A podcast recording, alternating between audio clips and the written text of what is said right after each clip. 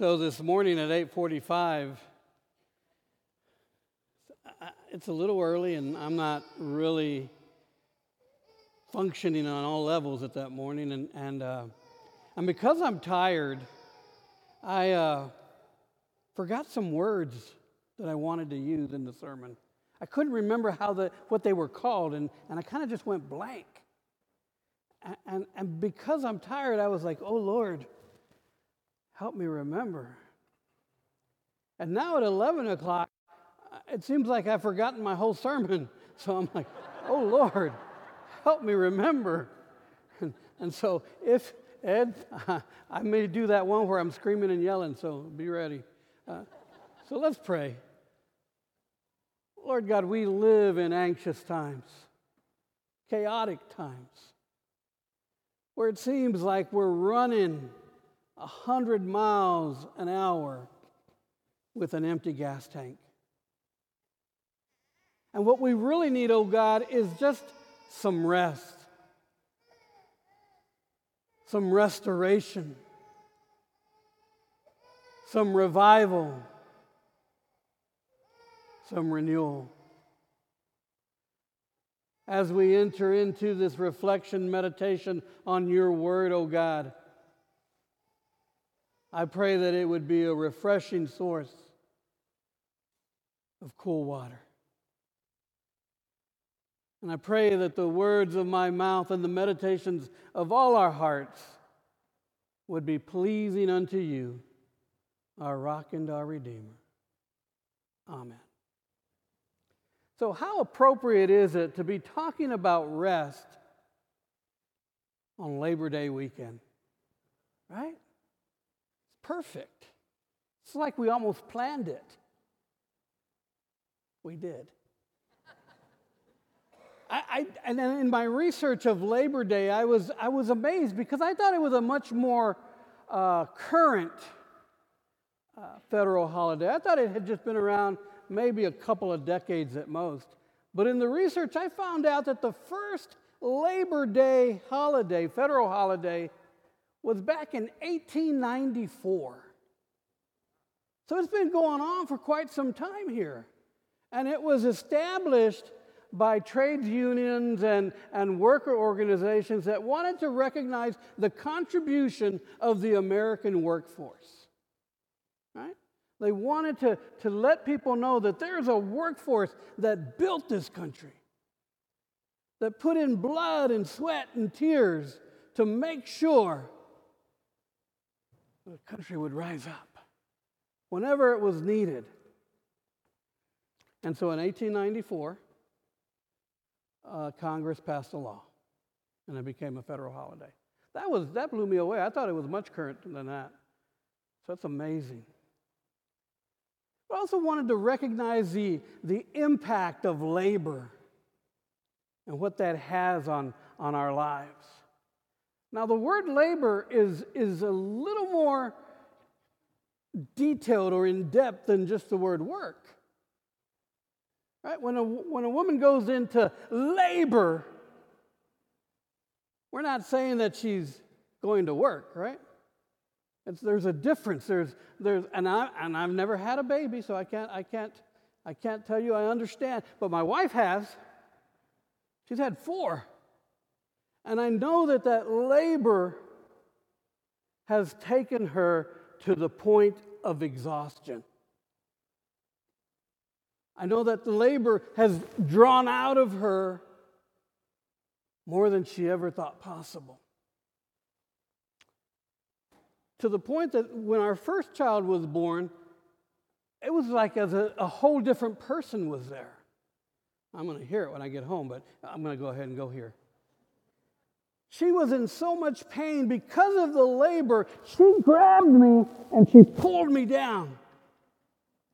And she said in a voice I'd never recognized before, You did this to me. She's shaking her head no, but you know this truth. But it was because of the intense pain, the intense, the intensity of that labor, where she was driven to the point of exhaustion. She also broke the hospital bed rails on that, on that trip.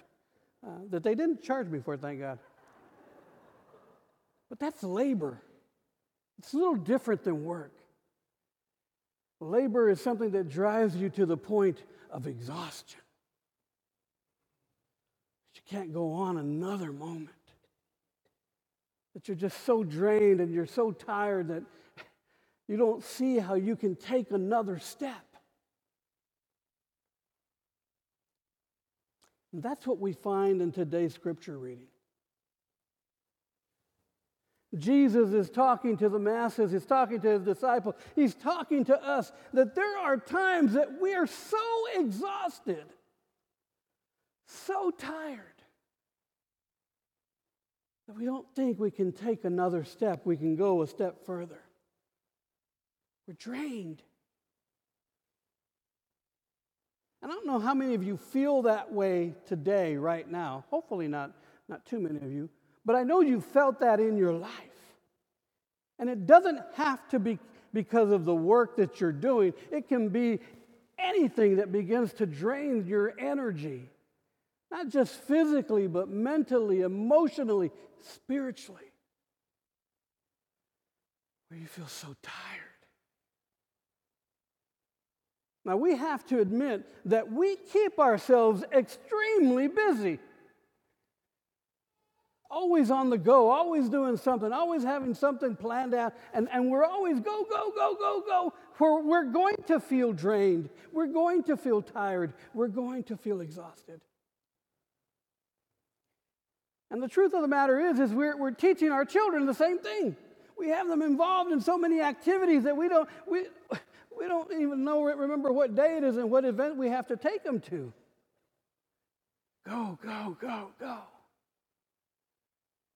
we're exhausted. And sometimes what we need is just a moment to rest, to catch our breath. Ain't that true, Ginger? We just need a time to relax, to sit back. Jesus himself gave us that example. There are numerous places in the scripture where we read that Jesus went away to the other side. He went by himself, he went with his disciples to rest, to recuperate, to recharge. And so we need to realize that we need that as well. Now, I know that many times in my preaching and in my teaching, I'm, I'm trying to let the congregation know, especially as the pastor of mission and outreach, there are so many needs out there. So much is going on that we need to be involved in, that we need to be helping with, that we need to make sure uh, we're doing our part. And I don't want you to lose sight of that, that's true. But there's also a time to rest. I shared a story earlier this morning that, that early on in my ministry, I was preaching at a revival service and I had all this fire and brimstone and, and I was so energetic and I was so passionate about what was going on. And it was just wham! And after the service, this old uh, retired pastor came up to me and he said, Robert, that was an awesome sermon. You, you've got so much passion and, and I just love listening to that. And, and tell me what motivates you. motivates you? And with all the arrogance I could muster up, I said, Well, I'm called to save the world. Melanie, you know where I'm going with this, right? I'm called to save the world. And he laughed and he says, Oh, son, poor child. The world already has a Savior. His name is Jesus. And you're not called to do that. Don't accept that responsibility because it's not yours. You're called to share Christ with the nation. That's a whole lot different than being the Savior of the world. As I took a step back from that, I realized that I was trying to do much more than I needed to, much more than I was called to. I got to do my part by for sure. But I got to recognize what my part is. share love and compassion of Jesus. He'll take care of saving the world. This morning, in the scripture that we read, Jesus is doing just that, reminding us of who we are and who He is. And what He's actually doing is calling us to trust Him and to trust God. Because what He's saying is, Come to me. Come to me. I'm the one. And in John chapter 11, he reminds us that he's the one that we come through to, through to know the Father. No one comes through the Father except by me, Jesus says. And so, what he's calling us to is into a, a relationship of trust in him. And so he's saying if you're tired, if you're heavy hearted, if you're heavy laden, if you're exhausted, if you've had enough, come to me. And I will give you rest. Take my yoke upon you and learn from me. Now, here's something interesting I learned about the yoke. Now, Ken will understand about the yoke because he, he was a farmer, and so he's going to know that, that the yoke was a, a, a tool that you put on work animals to get them to, to do the work that was needed on the farm, right? And it usually encompassed two animals. It would go up upon two animals, and one of them was usually a more experienced animal who understood the commands and, and, and knew the voice of the person leading. He understood it. And so they would put a, least, a less experienced animal next to the more experienced animal so that the less experienced animal could learn from the more experienced animal and be guided by them. That didn't mean that the less experienced animal didn't do any work. It just means that they relied more on the more experienced animal. And so what Jesus is saying is don't you're not going to get away from doing work. You have to, there's still expectations, there's still obligations, there's still things that we need to do, but come and let me come beside you and lead you and guide you and learn from me, and you'll see that the work is easier. It's not so overbearing. It's not so demanding when Jesus is walking next to us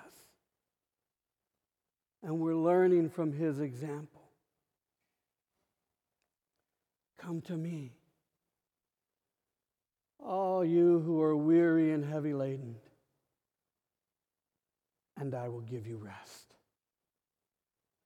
My friends, in this chaotic and crazy world that we live in, where we're running at 100 miles an hour on empty most of the time, we need the rest that we find in Christ Jesus. Amen? Amen. We need to find, know that rest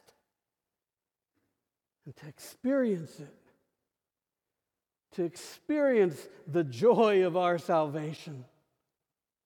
How long has it been since we've experienced the joy of our salvation?